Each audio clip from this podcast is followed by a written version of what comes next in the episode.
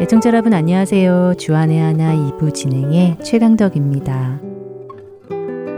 저는 밤에 잠자리에 들 때면 가능한 집안에 있는 불을 모두 끄고 또 창문의 블라인드도 다 내리고 잠을 자는 편입니다.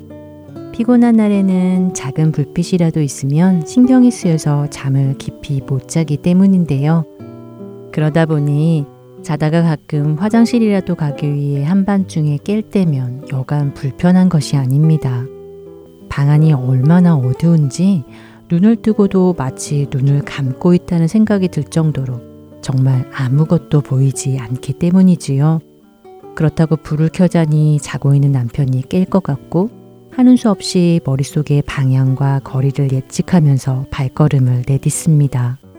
그럴 때면 아니나 다를까 가끔은 문에 부딪히기도 하고 다시 침대로 돌아오다가 침대 기둥에 머리를 부딪히기도 하는데요. 그러면 비몽사몽에 어찌나 아픈지 가끔은 별이 번쩍이기도 합니다. 그런 경험을 몇 번 하다 보니 이렇게 한밤중에 깰 때면 한 발 한 발 내딛기가 얼마나 두려워지는지 모릅니다. 양팔을 앞으로 쭉 뻗어 휘저어가며 엉거주춤한 자세로 정말 조심조심 마음을 졸이며 걷게 되는데요. 방 안에 정말 아주 작은 불빛이라도 있었으면 좋으련만 자기 전에 불이란 불은 모두 끄고 잔 것을 후회하면서 말이지요. 눈을 뜨고 있는데도 아무것도 보이지 않는다는 두려움. 아마도 앞을 보지 못하는 분들이 길을 걸을 때에 이런 심정으로 걸음을 내디드시겠다 하는 생각이 듭니다. 그러면서 언젠가 읽었던 한 시각장애인의 간증이 생각났는데요. 먼저 첫 찬양 들으시고 말씀 계속 나누겠습니다. 첫 찬양 신청곡입니다. 아리조나의 오미숙 봉상자님께서 찬양 신청해 주셨습니다. 고난에서 건져주시고 위로해 주신 하나님께 감사드리며 하나님을 사모하는 모든 분들과 함께 듣고 싶다고 하시면서 찬양 있으니 신청해 주셨습니다. 네, 오미숙 봉사장님 감사합니다. 어떠한 상황에서건 우리 삶의 주인 되신 하나님을 늘 경외하며 또 믿음으로 순종해 나가시는 오미숙 봉사자님 되시기 바라며 신청곡 보내드립니다.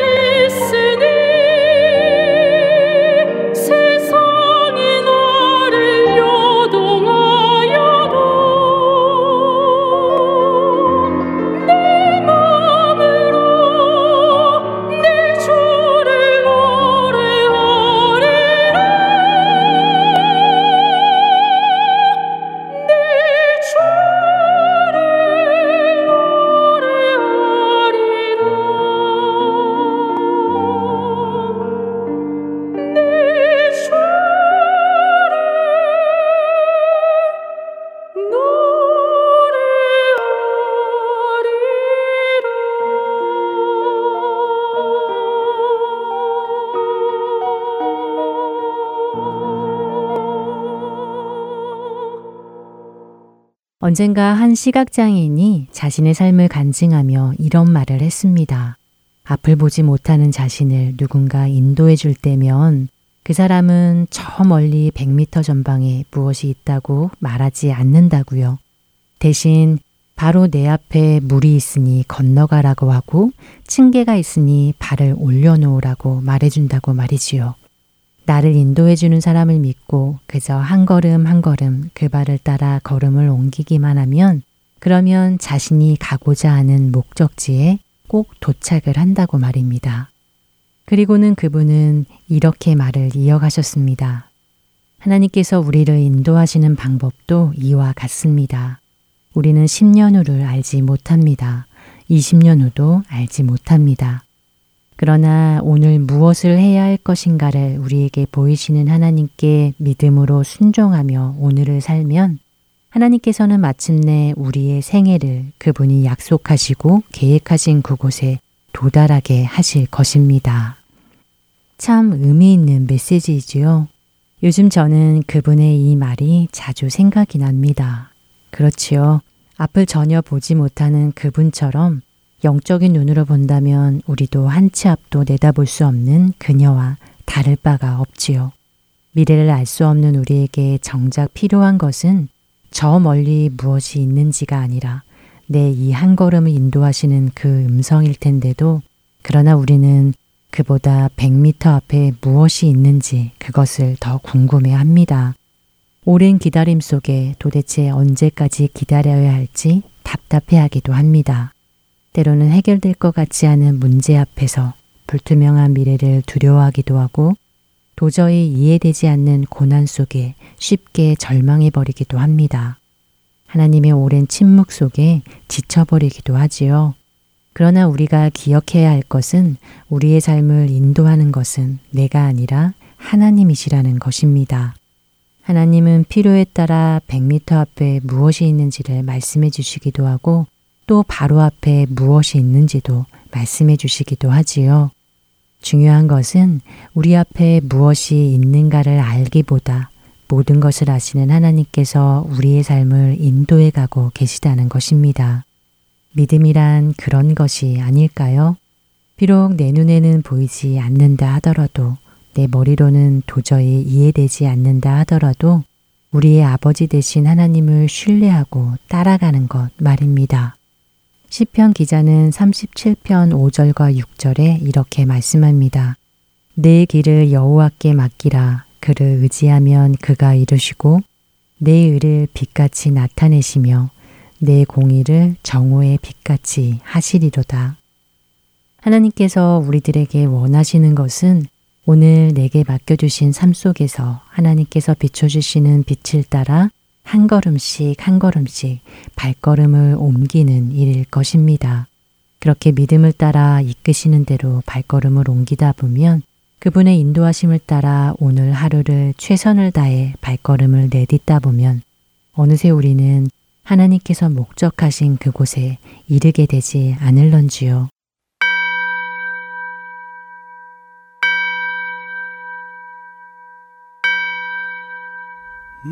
나의 갈 길 다가도록 예수 인도하시니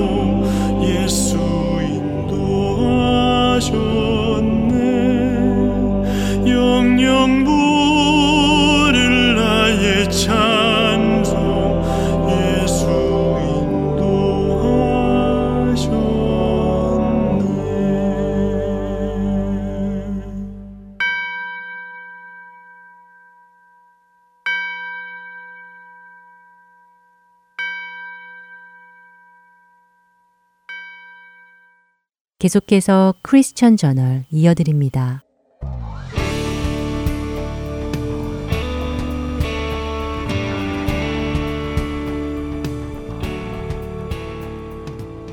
여러분 안녕하십니까?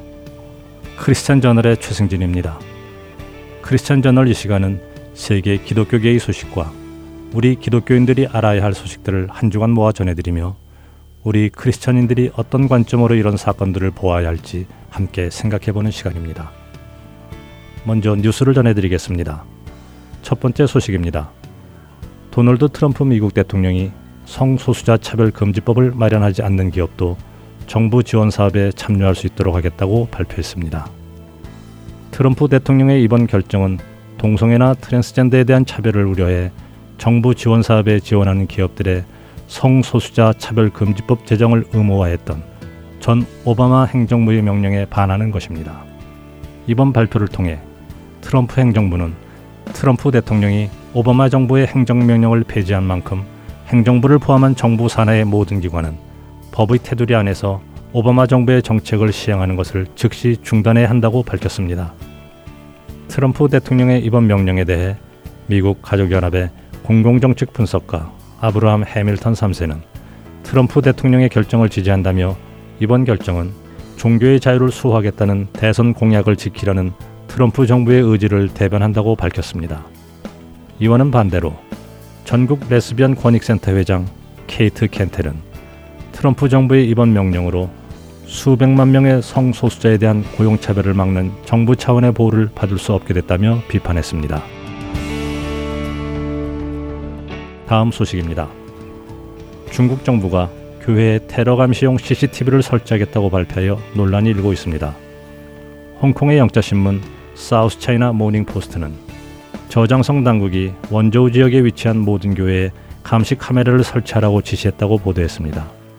그간 건축법규 위반을 가장하여 교회 건물 및 360여 개의 십자가를 철거하여 무리를 빚었던 저장성 당국이 이번에는 감시 카메라 설치가 사생활 침해라는 기독교인들의 항의에도 불구하고 교회 곳곳에 대테러와 보안을 위한다는 명목으로 카메라를 설치하도록 지시한 것으로 알려졌습니다. 이에 대해 원조우의 기독교인들은 테러를 빌미로 저장성 당국이 기독교인들을 감시하려는 행위라며 비판했습니다. 원조우 지역의 기독교인 인구는 전체의 8분의 1로 약 100만 명으로 추산되고 있습니다. 마지막 소식입니다. 한국의 기독교계 대학인 성공회 대학교의 제32대 총학생회장에 자신이 동성애자임을 밝힌 백승모 후보가 회장에 당선되었다는 소식입니다. 새로 당선된 백승목 회장은 누구도 차별받지 않는 평등한 학교, 모든 폭력에 저항하는 공간을 만들고 싶다고 밝히며 성중립 화장실 설치도 공약으로 내놓았습니다. 뉴스를 마치겠습니다.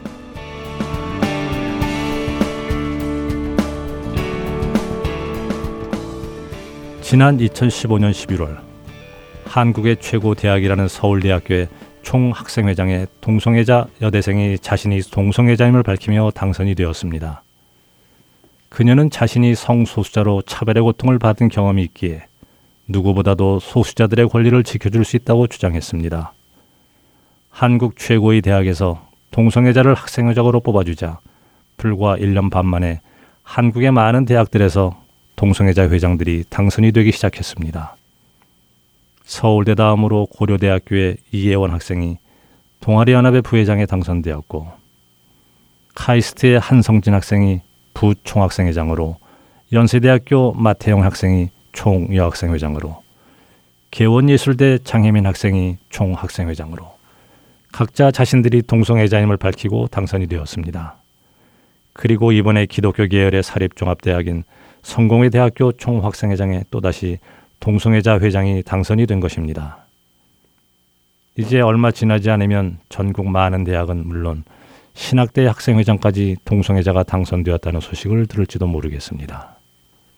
한국 최고의 지성인들이 모인 곳에서 동성애자를 자신들을 대변하는 학생으로 뽑아주자 마치 동성애를 인정해주는 것이 시대를 앞서가는 사람의 지성이며 참된 인권을 생각하는 것이며 배운 사람이라면 마땅히 그렇게 생각해야 하는 것처럼 포장이 되어 버렸습니다.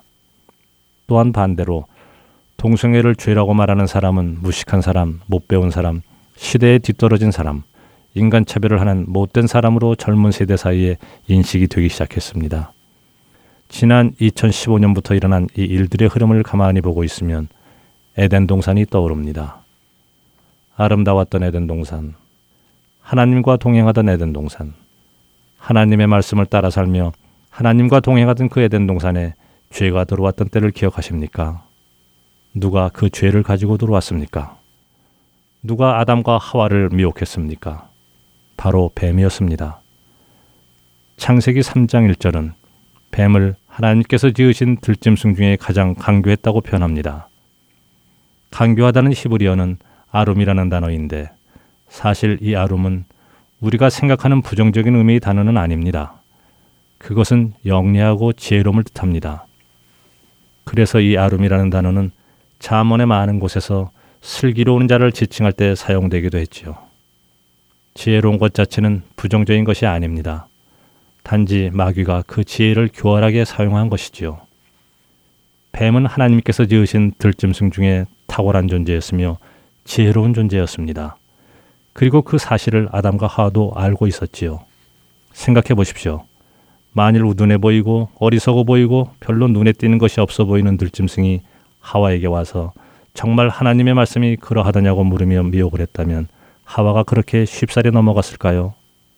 돼지처럼 하루 종일 땅바닥에 코를 들이대며 온갖 더러운 배설물들을 먹고 다니는 짐승이 와서 정말 하나님이 그렇게 말씀하셨냐라고 했다면 아담과 하와가 돼지의 말에 흔들렸을까요?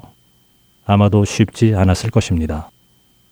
사탄은 그것을 잘 알고 있었고 그렇기에 하나님께서 지으신 들짐승 중 가장 지혜로운 뱀을 선택하여 자신의 계획에 사용한 것입니다.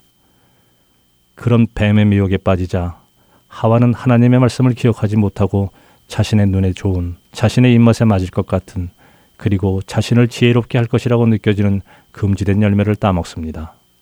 그리고 자신만 먹을 뿐 아니라 자신과 함께 했던 아담에게도 주어서 먹게 하지요. 함께 죄를 짓게 한 것입니다.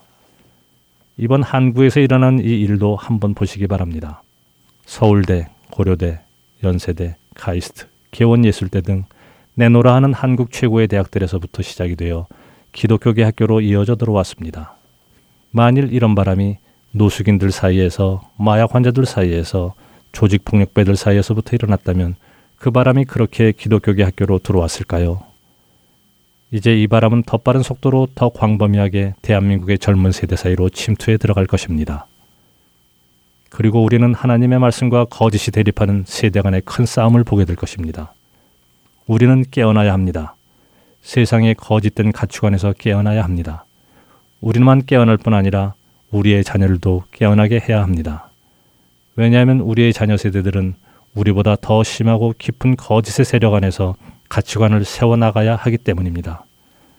만일 우리가 우리의 자녀들에게 인류 대학에 들어가고 인류 회사에 취직하여 편안하고 윤택한 삶을 사는 것을 그들의 최고의 가치로 여기게 교육한다면 우리의 자녀들은 반드시 저들의 미혹에 빠져 거짓을 믿게 될 것입니다.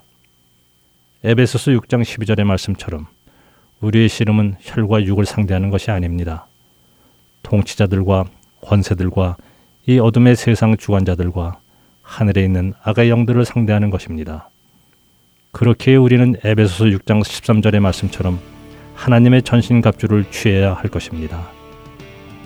그러므로 하나님의 전신갑주를 취하라. 이는 악한 날에 너희가 능히 대적하고 모든 일을 행한 후에 서기 위함이라. 에베소서 6장 13절의 말씀입니다. 크리스천 저널 마치겠습니다.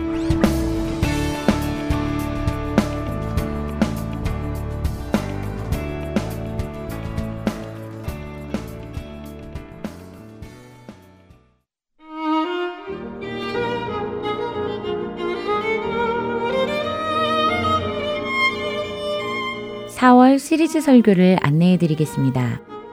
4월 1일부터 5주 동안 캘리포니아주 LA에 위치한 한길교회 노진준 목사님께서 성숙한 믿음이라는 주제의 설교를 해 주십니다. 시리즈 설교는 주안의 하나 5부에서 만나보실 수 있습니다.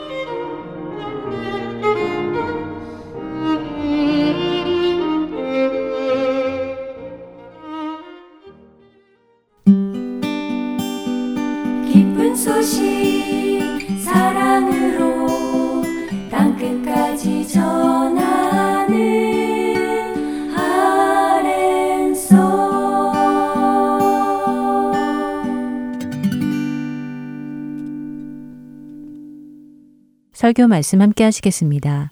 아틀란타 한비전 교회 이호샘 목사님께서 고린도전서 15장 1절에서 11절의 말씀을 본문으로 하늘나라로 가는 길이라는 제목의 말씀 전해 주십니다.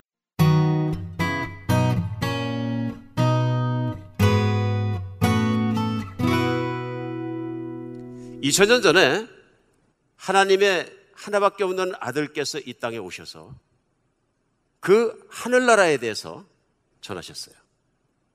그리고 그분을 믿지 못했던 사람들이 그분을 미치광이 취급하고 귀신 들렸다고 얘기하고 멸시하고 죄 하나도 없고 순수하고 깨끗하고 아름답고 정말로 흠잡을 게 없는 그분을 십자가에 못 박아서 비참하게 죽여서 무덤에 묻었는데 3일이 지난 다음에 제자들이 뛰어가서 보니까 그 시신이 없더라. 그래서 보니까 부활하신 그 하나님의 아드님이 돌아가실 때 부활하신 몸 그대로 살아 일어나서 제자들에게 오셔서 만나셨다. 여러분이 제자라면은 얼마큼 놀랐을까요? 그 부활의 아침에 예수님을 딱 보는 순간에 얼마큼 놀랐을까요? 제가 생각했을 때 제정신이 아니었을 것 같아요. 제정신이. 우리가 뭐라 그러면은 너무 좋으면은 꼬집어 본다 그러죠. 예를 들면 우리 애가 시험 보는데 수능 시험 봐갖고서는 얘가 무슨 뭐 서울대학교를 들어가는 게 아니라 도저히 안 될 것 같았는데 어, 도저히 안 될 것 같았는데 발표 결과 보니까 서울대학교에서 제일 힘든 학과를 최고 좋은 점수로 들어갔어. 들어갔어. 그럼 여러분 기분이 어떨 것 같습니까? 꼬집어 봐야죠. 꿈이야 생시야 도대체. 이거 생시 맞지? 내가 그냥 너무 바래서 꿈꾼 거 아니지? 저는 제자들의 마음이 부활의 아침에 예수님의 부활한 모습을 이렇게 보고 심지어는 도마 같은 사람들은 그 예수님의 손가락으로 손을, 그 손에다가 못 잡겠다 손을 집어넣어 봤다. 옆구리에 손을 집어넣어 봤다. 그리고 엎드려서 하나님 나의 하나님 하고 고백을 했거든요. 놀라운 사건이죠. 이 부활에 일어났던 사건은 이런 말할 수 없는 사건이 사람이 말로 뭐라고 형현을 할 수 없는 사건이 일어난 거죠. 그러니까 그 부활의 사건 앞에서 제자들은 예수의 부활을 보기 이전의 사람으로는 돌아갈 수가 없는 거죠. 예수님이 부활하셨다. 거기서 끝나는 게 아니라 40일 동안 바로 그 하늘나라에 대해서 가르쳐 주시고 예수님이 천국으로 올라가는 모습을 눈으로 보았다. 제정신이 아니겠죠. 세상을 제정신으로 살 수 있을까요? 어, 저는 제정신으로 세상 사람처럼 살 수 있다고 생각하지 않습니다. 굉장한 변화가 일어난 거죠. 놀라운 변화가 일어난 거죠. 그런 제자들이 그 예수님을 만나고 배우고 하늘나라 천국에 대해서 배우고 그런 소망 가운데 살다가 그 부활의 복음을 전하다가 모든 걸 다 포기할 만큼 생명을 바칠 만큼 위대한 사건이고 놀라운 사건이라는 그 정말 그 복음을 전하다가 순교당하기까지 전하다가 순교당한 모든 사건을 성경에 기록된 내용을 오늘 믿는 아침입니다. 근데 오늘 여러분과 저희가 말씀 가운데 읽은 어, 고린도전서 15장 말씀은 이 부활의 사건에 정말로 부활의 영향을 받지 않아야 되는 사람 한 사람이 부활의 영향을 받았어요. 그가 누구냐 하면은 부활의 복음을 전하는 제자들을 잡아서 죽이던 사람. 반대편이죠. 그러니까 유대교를 독실하게 믿고 있는 사람이라서 그것이 하나님께 대한 신성 모독이 된다 해가지고 부활은 일어났기는 일어나지 않았다 하고 부인하면서 부활을 전하는 제자들을 잡아 죽이고 순교하게 했던 바로 그 당사자 본인인 사울이란 청년이 기독교인을 더 잡아 죽이기 위해서 지금 담에색이라는 길을 가다가 거기에 나타난 예수님을 만나게 됩니다. 부활하신 예수님을 만나서 이 사람이 완전히 바뀝니다. 그 자기가 믿어왔던 것들과 생각해왔던 것들과 자기 생각과 자기의 지식과 자기의 지성이 사실이 아니라는 것을 확실하게 알고 나서 살아계신 예수님을 만나고 나서 온전하게 부활을 믿는 부활의 증인이 됩니다. 그러니까 이 사람 너무 놀라운 게 핍박해서 기독교인을 잡으러 가다가 그 길로 담에색에 들어가선 기독교인을 잡는 게 아니라 기독교인들 안으로 들어가서 침례를 받고 예수님의 부활을 전하는 사람이니까 사람들이 미쳤다 얘기합니다. 예수님의 부활은 신기한 일입니다. 기이한 일입니다. 인간의 공식이나 인간의 생각이나 인간의 머리로나 어떤 철학이로나 공교하게 짜맞힌 얘기로는 이해가 안 가는 얘기입니다. 그냥 하나님의 능력으로 그렇게 일어난 것입니다. 사도 바울이 그런 예수님을 믿게 되고 예수님을 따르게 되고 목숨을 걸고 아무도 예수님에 대해서 알지 못했던 이방 나라에 가서 예수님의 복음을 전하기 시작합니다. 고린도라는 지역에 이래서 예수님을 전하니까 믿는 사람들이 생기고 교회가 생겼습니다. 몇 년이 지난 다음에 고린도 교인 중에서 무슨 얘기를 하는 사람들이 생겼냐면 예수님의 부활은 없다. 다 지나갔고 괜히 한 얘기다. 그런 사람들이 생깁니다. 그러자 오늘 본문인 사도 바울이 쓴 고린도 전서 15장은 그렇게 말하는 사람들을 향해서 예수의 부활은 없다. 사실이 아니다. 부인하는 사람들을 향해서 그들이 교회 안에 있을지라도 그게 아니다. 하고 단언하면서 얘기한 내용이 바로 고린도서 15장에 나와 있습니다. 21세기 2000년이 지난 오늘날도 우리에게는 굉장히 중요한 말씀이라고 생각합니다. 쉽게 생각하면 예수님의 부활이 그대로 믿어지고 그 부활을 누리는 사람들이 있는가 하면은 부활을 알긴 알겠는데 안 믿어지는 사람도 있었고 심지어는 교회 안에 부활은 아니고 이렇게 말하는 사람들조차 있다. 그러니까 고린도 전서에 오늘 정해지는 부활의 아침에 말씀을 나누면서 이런 현실이 고린도 교회만 있었던 문제가 아니라 오늘날 교회 밖에는 말할 필요도 없고 교회 안에조차도 있다. 실제로 예수님이 부활하신 사건은 사실적이고 실제적이고 일어났던 증인들이 있고 모든 게 있음에도 불구하고 실제로 교회 안에서까지 그것을 그냥 추상적인 얘기일 뿐 그것을 사실이라고 믿어서는 안 된다고 말하고 생각하고 믿는 사람들이 있다 하는 얘기입니다. 오늘 예수님의 부활을 구체적으로 믿어야 되는 이유를 사도 바울은 정확하게 전하고 있습니다. 제일 먼저 많은 증인들이 있다. 많은 증인들이 있다. 그래 고린도전서 5장 1절부터 시작해서 본문 말씀 뭐라고 하냐면요. 형제들아 내가 너희에게 전한 복음을 너희에게 알게 하노니 이는 너희가 받은 것이요 또 그 가운데 선 것이라. 복음은 뭐냐 하면은 good news죠. 헤드라인 뉴스죠. 최고의 뉴스죠. 그건 뭐냐면 하나님의 아들이 이 땅에 오시고 천국을 알게 하시고 그분이 십자가에 못 박혀 죽으셨는데 3일 만에 부활하셨다는 얘기. 우리가 죽음을 이기고 천국 갈 곳이 있고 우리에게 영원한 길이 열렸고 삶의 길이 열렸고 육신을 벗어버리면 더 아름다운 세계가 열려 있다는 놀라운 사실을 복음이죠. 최고의 뉴스. 하나님의 아들이 이 땅에 오시고 그분이 전해주시고 그분이 희생하시고 그분이 살아나시고 그분이 천국으로 다시 가셨다는 이 놀라운 뉴스가 그래 그 뉴스를 듣고 믿고 너희가 하나님의 사람이 되었다. 이절입니다 너희가 만일 내가 전한 그 말을 굳게 지키고 헛되이 믿지 아니하면 그로 말미암아 구원을 받으리라. 구원은 그 복음 그 뉴스를 듣고 받아들이고 이해하기 이전에 믿는 거예요.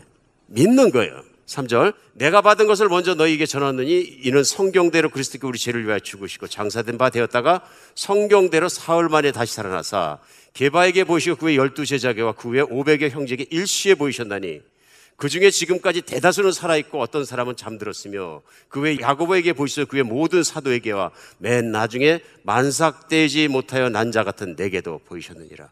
나는 사도 중에 가장 작은 자라 하나님의 교회를 박해하였으므로 사도라 칭함을 받기에 감당하지 못할 자니라. 그러니까 부활은 지나갔다, 부활은 아니다. 막 그렇게 말하는 고린도 안에 있는 사람들을 향해서 사도 바울에게 내가 거기에 대한 증인이라. 근데 나 같은 사람은 증인 중에서 최고 약한 증인이라. 왜냐하면 그 말이 맞는 것이 사도 바울은 가장 늦게 부활하신 예수님을 만난 사람이거든요. 근데 그 부활하시기 전에 예수님과 함께 식사하고 먹고 배우고 살고 그 죽음을 체험하고 그 부활의 현장에 있었고 직접 보았고 직접 체험했던 많은 제자들이 있고 심지어는 장정만 500명이 넘는 사람들이 다 같이 보았고 다 같이 체험하였다. 유대인의 율법에 증인이 두세 사람만 있어도 사실이라고 인정하는데 500명이 넘는 사람이 장정만 있었으니까 여자들과 어린아이와 다른 사람 다 포함하면 어마어마한 사람들이 그 예수님의 부활하신 몸을 보았고 만졌고 알았고 믿었다. 이제 맨 마지막에는 나 같은 사람, 소위 부활하신 것을 전하는 기독교인들을 잡아주기던 나 같은 사람에까지 예수님이 나타나셔서 나도 믿게 되었다. 그런 얘기죠. 많은 증인이 있다. 고린도 교회에서 어떤 사람들이 듣고 부활을 믿기 힘들어했던 사람들이 있는 가장 큰 이유 중에 하나는 무엇인가 하면 과거에 한 2000년 전에도 고린도가 있던 지역은 그리스 문화의 영향을 많이 받았던 지역입니다. 우리가 아는 것처럼 그리스는 철학이 발달했던 곳입니다. 우리가 아는 유명한 철학자들이 고대 철학자들은 다 거기서 나오거든요. 그러니까 철학자들이 많이 나왔다는 얘기는 뭐냐면 철학적 사고방식, 인간적인 이론적인 이성이 이성적인 철학적 주장들이 많은 사람의 생각 속을 장악하고 있었다. 그러니까 그들의 생각의 중심, 판단의 중심이 뭐냐면 인간의 이성에 판단하는 능력이다 하는 얘기예요. 근데 인간이 이성적으로 판단해갖고 사람이 다시 살아나는 게 믿어지지 않는다 하는 이성적 판단을 한 거죠. 그러니까 안 믿어지는 거죠. 근데 이것이 2000년 전에 고린도 교인 중에 일부의 어떤 사람들에게 있던 현상은 아니고 여러분과 제가 살아가는 21세기 오늘날은 훨씬 더 강한 것 같다. 어쩌면 우리 믿음을 가장 장애하는 것들도 그런 것들이 아닌가 싶습니다. 그러니까 오늘날도 우리가 생각해 보면은 교회 하는 교인들조차도 많은 사람들이 설득당하는 게 뭐냐면은 여기 설득당하는 겁니다. 그러면은 오늘 강단에서 제가 말씀을 전할 때 이런 모든 철학과 이성주의 합리론과 합리적인 판단력과 이런 걸 다 버리자는 것이냐, 믿음을, 믿음을 가지면 이걸 다 버려야 되는 것이냐, 그런 얘기가 아닙니다. 얼마든지 철학도 하고 과학도 하고 다 하면서도 믿음을 가질 수 있는데 이 이성적 합리주의의 가장 큰 문제점은 뭐냐면 그 사람 중에 학자들과 이런 사람들이 이성 중심의 합리주의만이 절대적인 거라고 절대화하는 사람들이 생겼다 그런 얘기예요.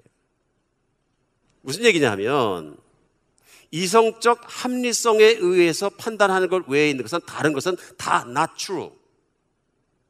진리가 아니고 진실이 아니고 받아들일 수 없는 것이다. 이렇게 생각하는 사람들이 생겼다. 쉽게 생각하면 인간의 이성이 완벽하다고 믿는 사람들이 생겼다는 얘기예요. 보이십니까? 그러니까 센터는 뭐냐면 인간의 생각과 사고와 이성이 온전하다는 가정하에서만 인간의 이성의 합리성을 주장해서 모든 것을 판단하려면 받아들여지면 맞는 거예요. 때때로 인간의 이성이 합리적인 판단을 통해서 좋은 것들을 만들어낼 수 있죠. 근데 더 문제점은 뭐냐면은 현대로 오면서 이게 점점 점점 좁아져 가지고 과학기술 세대에는 과학주의 기술주의가 생긴 거예요. 눈에 보이고 과학적으로 검증된 거 외에는 아무것도 믿지 않겠다. 이것도 문제가 있죠. 과학적으로 검증된 거 계속 뒤집어지고 있고요. 그렇죠? 학문이기 때문에. 가설과 검증과 결론의 과정을 도출하면서 이것을 계속 진리라고 믿었는데 시간이 지나가면서 그걸 뒤집는 사람들이 계속 나오는 게 학문이거든요. 과학이고 기술이고요. 과학은 변하고 있다. 맞죠? 그럼 과학은 온전한 것이냐? 보이지 않는 건 하나도 검증 못 해. 다룰 수 없는 것은 하나도 검증 못 하고요. 그럼 검증 안 되는 것은 과학에서 검증 못하고 기술에서 이해할 수 없도록 설명하지 못하는 것은 존재하지 않는 것이고 그것이 아무것도 없는 것이냐? 아니란 얘기죠. 과학기술 세대의 많은 사람들이 믿는다라는 단어는 어리석은 것이고 안다 하는 단어를 믿고 사는 것이 합리적이고 현명한 사람이라고 생각하는 사람들이 많아졌다. 근데 생각하면은 안다는 것만 가지고 살 수 있겠죠. 살 수 있는데 얼마큼 사냐면 자기가 아는 것만큼 살겠죠. 오늘 복음은 뭐냐 하면은 나라는 존재나 인간을 떠나서 세계와 우주와 모든 것이 존재하는 것은 인간이 만든 것이 아니고 인간이 아닌 우연히 만들어진 창조자가 계시고 그 너머에 있는 슈퍼내추럴한 초자연적인 존재와 질서와 모든 것이 존재한다는 것이죠. 그렇죠? 인간은 신이 아닙니다. 과학도 신이 아닙니다. 기술도 신이 아닙니다. 철학자도 신이 아니다. 그런 얘기죠. 내가 철학을 믿고 과학을 믿고 합리성을 믿고 이성주의를 믿고 있다 그러면 또 그것을 절대적으로 받아들였다 그런다면 나는 인간을 신격화해버린 사람이죠. 유명한 철학자가 현대 철학자가 유럽부터 시작해서 무슨 일을 하면 주일날 모여갖고 철학 월시회를 한대. 과학 월시회를 하고요. 이건 아니라는 것이죠. 예수님께서 이 땅에 오셔서 요한복음 3장 12절에 뭐라고 사람들에게 말씀하시냐면요. 내가 땅의 일을 말하여도 너희가 믿지 아니하거든 하물며 하늘의 일을 말하면 어떻게 믿겠느냐. 이해하시겠죠? 착하게 살라. 내가 뭘 잘못했느냐? 너희를 사랑하고 진실하게 대하고 현명하게 대해주고 잘 이끌어주고 진리를 알려준 거에 무엇을 잘못했느냐? 근데 뭘로 나를 책잡느냐? 죽이려고 하느냐? 내가 땅의 일을 착하게 모든 걸 보여주고 얘기를 해도 너희가 나를 믿지 않는데 그 신비하고 초자연적인 하늘나라 하늘의 얘기를 하면 어떻게 받아들이겠냐. 진정한 진리는 영원한 모든 것이 알아지고 이해되어졌을 때 발견되어지는 거죠. 영혼에 대한 것을 모르는 사람이 얘기할 수는 없는 것이죠. 한국에서 아마 예수님을 안 믿고 무신론자로서 가장 강하게 지성인이라고 한국의 지성이라고까지 자신 있게 다른 사람들이 얘기할 수 있던 사람 중에 한 분이 이효령 박사님 같아요. 그건 철학자로서 또 문학가로서 교수로서 평생을 학문에 매진하시고 또 많은 저서들을 통해 그것이 입증되었고 심지어는 한국의 지성으로서 또 행정부의 한 장관이 되어서 지도하시기도 하고 그래 한국의 지도자로서 학자로서 대학의 교수님으로서 총장으로서 많은 일을 하셨어요. 그래 그분은 그 전에 책에 보면은 정말로 그 기독교인의 믿음이라는 것은 믿을 수가 없는 것이다. 하고 지성으로 얼마나 공격을 많이 하셨나 봐요. 오늘날 그 딸이 암에 걸리고 모든 투병하는 과정 중에서 하나님을 정말 초자연적으로 믿고 초자연적으로 그가 모든 것을 움직이는 그 모습을 보면서 자신도 그렇게 초자연적인 이성을 넘어 있는 하나님을 만나게 되었어요. 그래서 자기 지식의 교만에 모든 것을 내놓고 무릎 꿇고 하나님 앞에 회개하고 과거의 교만에 대해서 내려놓고 저는 어리석은 자였습니다 회개하고 하나님 믿는 사람이 되었다고 고백하고 있어요. 그러니까 그분이 쓴 책이 뭐냐면 지성을 넘어 영성으로 해. 영성은 없는 것이 아니라 영적인 세계와 초자계적인 것과 하나님의 나라는 없는 것이 아니라 지성의 세계를 넘어서 있는 것이다. 그저 해변에 앉아갖고 모래바닥에서 속에 껍데기 갖고 노는 어린아이 정도 지구와 인류의 지식을 비교한다면 그 정도밖에 되지 않겠습니다. 그것도 안 되는 것 같아요. 지금도 우주 속에 있는 별 중에서는 빛의 속도로다가 수십억 광년 상상도 안 가는 얘기입니다. 빛의 속도로 갈 수 있는 비행체를 만들어낼 수 없을 뿐더러 그 비행체가 수억 광년 이렇게 날려간다는 것 자체가 상상 속에나 있는 얘기지 그걸 어떻게 믿습니까? 근데 그게 한 개, 두 개가 아니라 셀 수 없을 만큼 많은 정말 밀가루를 뿌리놓은 것 같이 이렇게 뽀얗게 많은 우주. 어떤 과학자들은 그것이 끝이 아니고 보이는 것 너머에 더 많은 별들이 있다. 기가 막힌 얘기죠. 오늘 믿어야 되는 것이 왜 그러느냐 하면요. 오늘 예수님을 직접 체험했던 사도 바울도 얘기하는 나는 정말로 그런 사람 중에서 가장 작은 자라. 왜냐하면 기독교인들을 핍박했던 자라. 그러니까 더 믿어야죠. 그렇죠? 그러니까 그리고 사도 바울은 당대 최고의 학문과 지성이 있었던 사람으로 알려져 있어요. 엄청난 논리력이 강한 사람이고요. 무식한 사람이 아니고요. 당대 최고의 철학적 훈련을 받고 논리적 훈련을 받고 유대에게서 최고의 신앙 교육을 받아서 영성과 지식 면에서 많이 알고 있는 사람이었다. 탑이었다 제가 보기에는. 둘째는 원래 복음을 믿는 사람이 아니었고 복음을 핍박하는 사람이었다. 셋째는 뭐냐면 이분이 진짜로 예수님을 만나서 변화받은 사람이기 때문에 자기의 생명을 걸 수 있었다. 여러분 이렇게 지성적인 사람이 자기의 생명을 거는 일을 하는데 잘 모르는 환상적이고 상상적이고 추상적이고 믿을 수 없는 것에 생명 거는 사람은 없습니다. 만약에 걸어야 된다 그러면 거짓말쟁이는 있겠죠. 자기가 그게 건 것처럼 보임으로 말미암아 많은 돈을 번다든지 유명해진다든지 복을 누릴 수 있다고 믿으면 할 수도 모르겠죠. 그러나 그렇게 해서 믿은 결과가 목이 잘라지고 죽고 하는 비참한 결과라 그러면 그 일을 할 사람이 어디 있어요? 우리 이성적으로 해도 상식적으로도 받아들일 수 없는 얘기 아닙니까? 오늘 사도 바울은 그래 피를 토하듯이 얘기하는 것입니다. 내가 직접 체험하고 그 복음을 전해서 여러분이 예수님을 믿고 복음을 누리는 자, 또 하늘나라를 갈 수 있는 사람, 놀라운 그 뉴스를 내 것으로 만들 수 있는 사람이 됐지 않았느냐. 그런데 이제 와서 부활이 없다고 얘기하는 사람들은 아니다. 오늘날까지도 내가 예수님을 믿는다는 건 너무 상상적인 얘기야. 너무 추상적인 얘기야. 정말 그렇게 될까? 정말 이 세상 너머에 이 삶 너머에 또 다른 세계가 나를 기다리고 있을까? 너무 상상적이지. 여러분들 마음속에 하나님의 아들이 이 땅에 오셔서 십자가에 못 박혀 죽기까지 진실하게 심각하게 그것을 입증하고 부활을 통해 보여줬던 우리 현실 너머의 세계가 있는 것을 믿으시기 바랍니다. 이건 믿음으로 이루어지는 것입니다. 두 번째 이런 증인이 많은 것 외에 오늘 본문이 전하고 있는 뭐냐면 이것은 성경에 기록된 내용이다. 이게 더 중요합니다. 그리고 오늘 왜 그러냐면 본문에 보면은 어, 3절에요. 내가 받은 것을 너에게 전하니 이는 성경대로 그리스도께서 우리 죄를 외어 죽으시고 장사 지난 바 되었다. 성경대로 사흘 만에 살아나셨다. 성경대로를 두 번이나 강조합니다. 중요한 거예요. 우리 믿는 사람들도 성경대로에는 반드시 묵상을 하셔야 돼요. 왜 성경대로가 중요하냐면은 사람들이 얘기하거든요. 어느 날 제자들이 있다 그냥 공교하게 얘기를 짜맞춰가지고 이렇게 하자 그래서 얘기했다. 이게 안 되는 것이 뭐냐면요. 예수님께서 십자가에 못 박혀 죽으시고 부활하신 사건은 이미 예수님이 오시기 천여 년 전부터 그 이전부터도 구약 성경에 쓰여져 있다. 구약 성경에 쓰여져 있고 오신다 하신 세상을 구원할 메시아, 곧 구원자가 바로 그분이다 하시는 것이 구약에 기록된 대로 주셨다. 심지어는 성경대로 하나하나 십자가 못 박혀 죽으실 때에도 사람들이 조롱하는 것이나 그분의 옷을 발가벗기고 벗겨갖고 옷을 서로 파는 것이나 그 모든 것도 이미 시편에 다 기록되어 있었다. 기록되어 있어요. 선지자들이 예언했다 그대로 되어 있다. 어떤 무덤에 묻히실 것과 어떤 죽음을 죽으실 것과 부활을 하실 것과 모든 것들이 성경에 이미 예수님 오시기 전에 기록되어 있어서 즉흥적으로 즉시적으로 갑자기 어떤 사건을 해결하기 위해서나 사람들이 어떤 기대에 부응하기 위해서 일어난 사건이 아니라 이미 오래전부터 성경 말씀 그대로 하면 창세 이전부터 하나님께서 창조자께서 계획하신 내용들이 구체적으로 이루어졌다.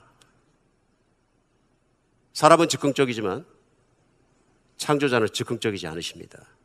그것이 성경의 권위이고 말씀의 권위입니다. 이 세상에서 인간이 믿을 수 있는 딱 하나가 있다 그러면 인간이 주장한 어떤 학자의 책 한 권 읽고서는 얘기한다 그러면 위험한 얘기죠.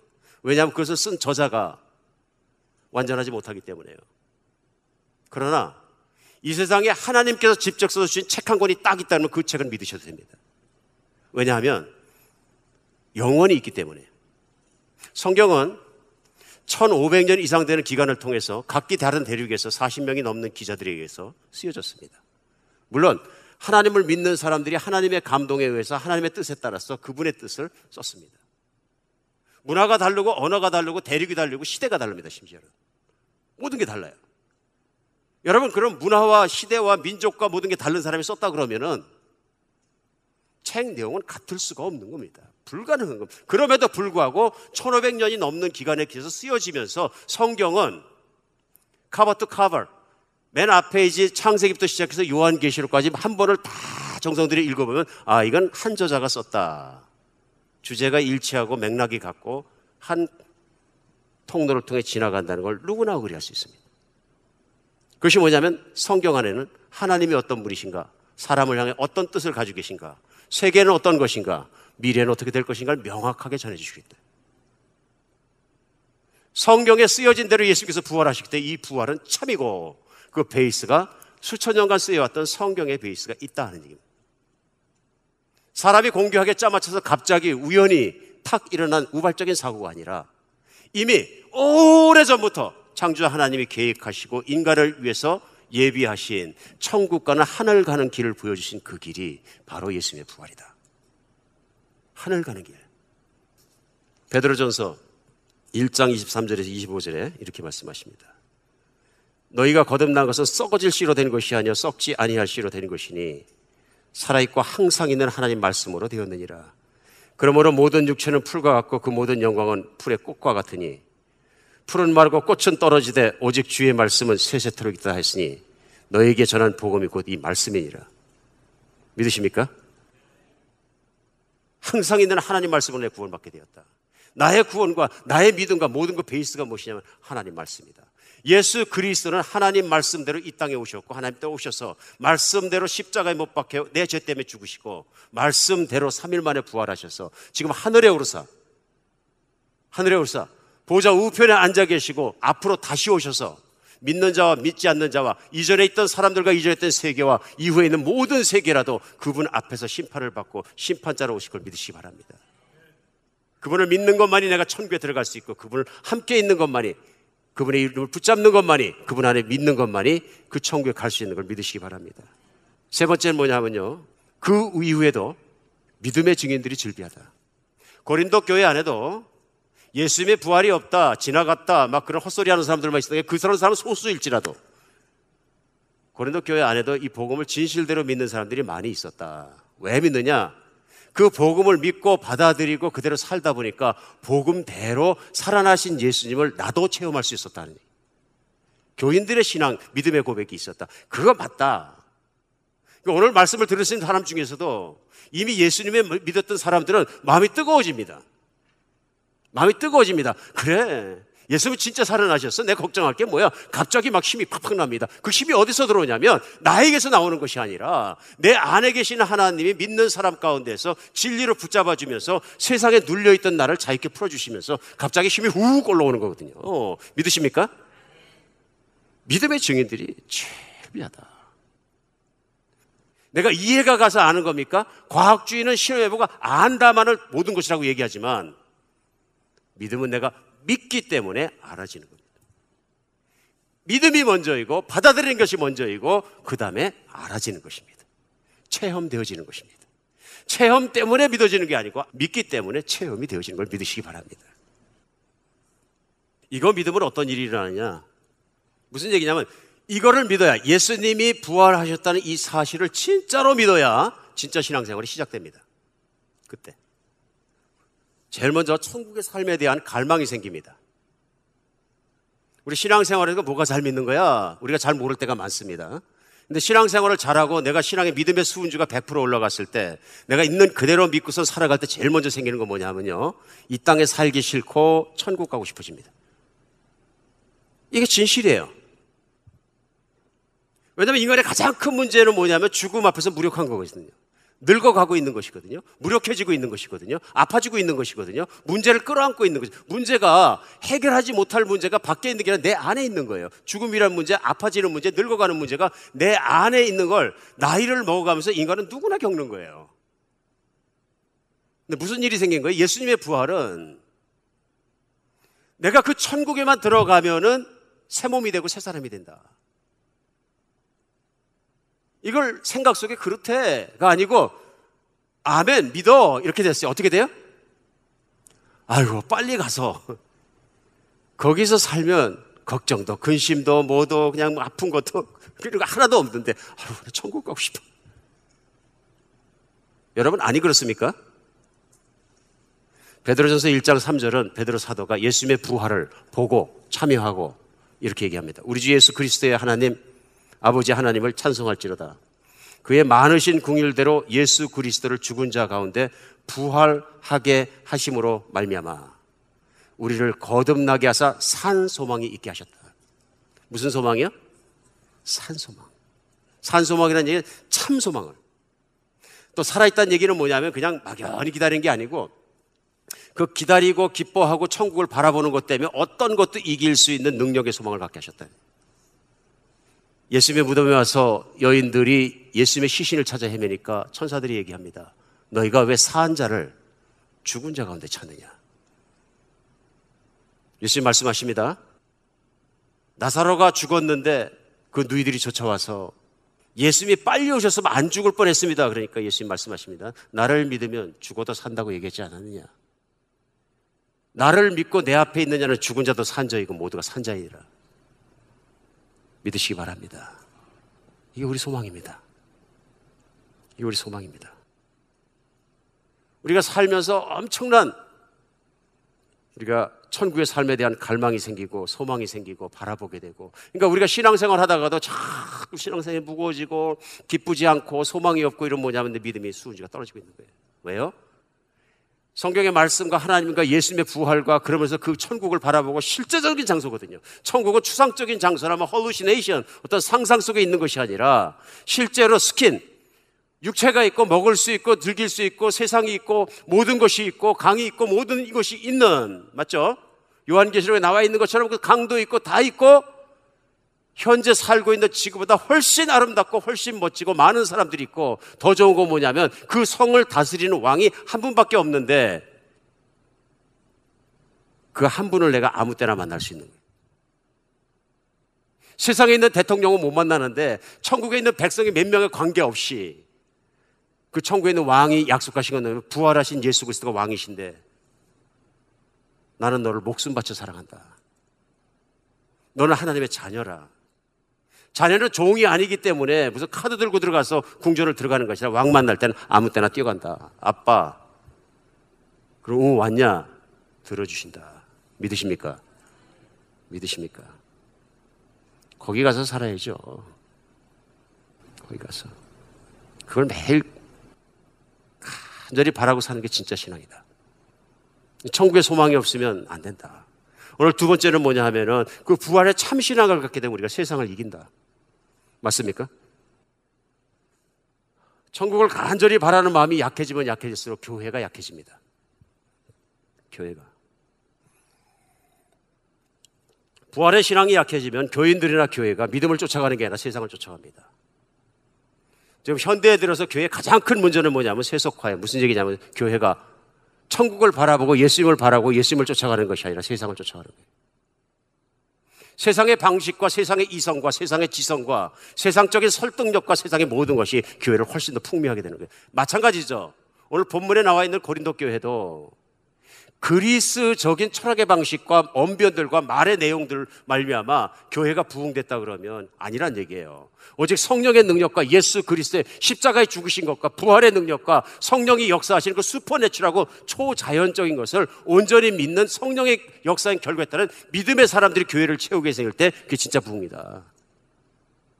그렇죠?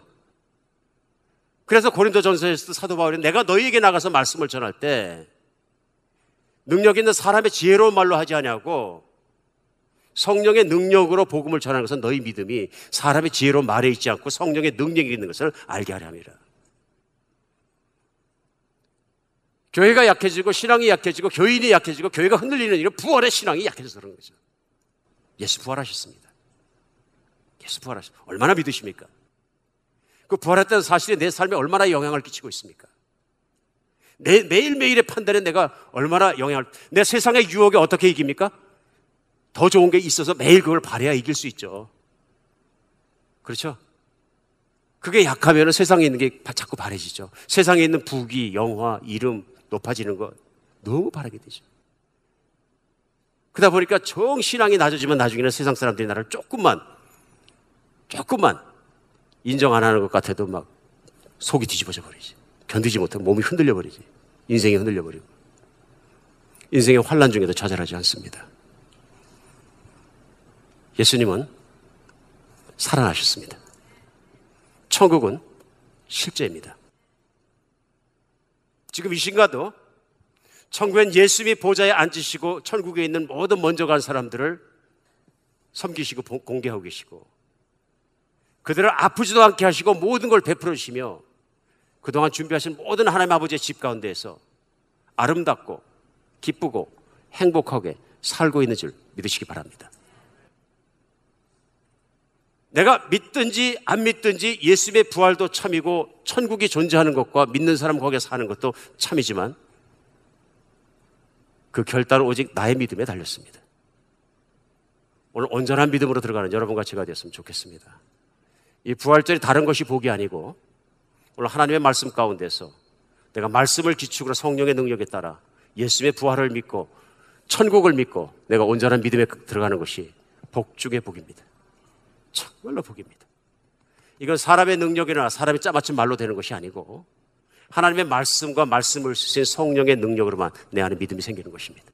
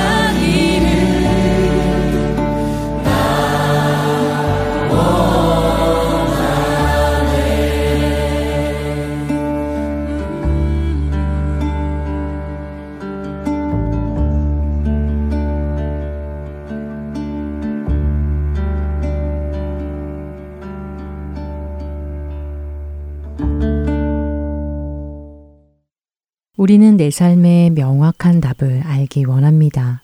지금의 이 고난이 왜 내게 있는 것인지, 언제쯤 이 고난에서 벗어날 수 있을지, 내가 기다리고 있는 그것이 언제 응답이 될 것인지, 우리는 하나님의 뜻을 알고 싶어 그것을 붙들고 하나님께 구합니다. 우리의 앞길이 훤하게 다 보이기를 원합니다. 그러나 만일 그렇게 하는 것이 우리에게 유익하다면 하나님은 그렇게 보여주셨을 것입니다. 그리고 하나님께서 그렇게 하지 않으셨다면 그렇게 하지 않는 것이 우리에게 유익하기 때문일 것입니다. 신앙의 여정은 훤히 보이는 길을 내 눈으로 보며 가는 것이 아니라 보이지 않지만 하나님을 믿기 때문에 그 어둠 속에서도 그분의 음성을 듣고 믿음의 발걸음을 내딛는 것이 아닐런지요. 우리의 목적지에 다다르는 그 순간까지 그분의 음성에만 집중하며 내 걸음을 옮기는 것이 아닐까요? 시각장애인이 자신을 인도하는 사람의 음성에 귀 기울이며 발걸음을 내딛듯이 말입니다. 우리 아버지 되시는 하나님은 오늘 우리에게 손을 내미십니다. 한 치 앞도 내다볼 수 없는 장님과도 같은 우리에게 우리의 전부를 그분께 맡기라고 하십니다. 그분을 믿고 한 걸음 한 걸음 내디디라고 말입니다.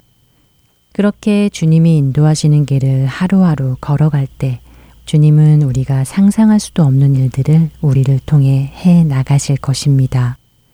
그리하여 다윗이 했던 고백, 내가 사망의 음침한 골짜기를 다닐지라도 해를 두려워하지 않는 것은 주께서 나와 함께 하심이라 라는 이 고백을 우리도 할 수 있게 되지 않을까요? 지금 내가 비록 고난의 길을 걷고 있는다 하더라도 주께서 내게 이 길로 인도하셨다면 이 길은 사망으로 이끄는 길이 아니라 생명으로 이끄시는 길이라는 믿음의 고백을 하게 될 것입니다. 앞으로의 살아갈 날들 때로는 힘든 일도 있을 것이고 슬픔에 눈물 짓는 날도 있겠지만 그러나 모든 것 아시고 우리에게 가장 좋은 곳으로 주시는 그 하나님을 믿고 그분을 신뢰하면서 그분이 인도하시는 손길을 따라 한 걸음씩 발걸음을 옮겨가는 우리 모두 되기를 소원하며 주안의 하나 2부 마치도록 하겠습니다. 지금까지 구성과 진행의 최강덕이었습니다. 안녕히 계세요. 나의 믿음 약할 때에 주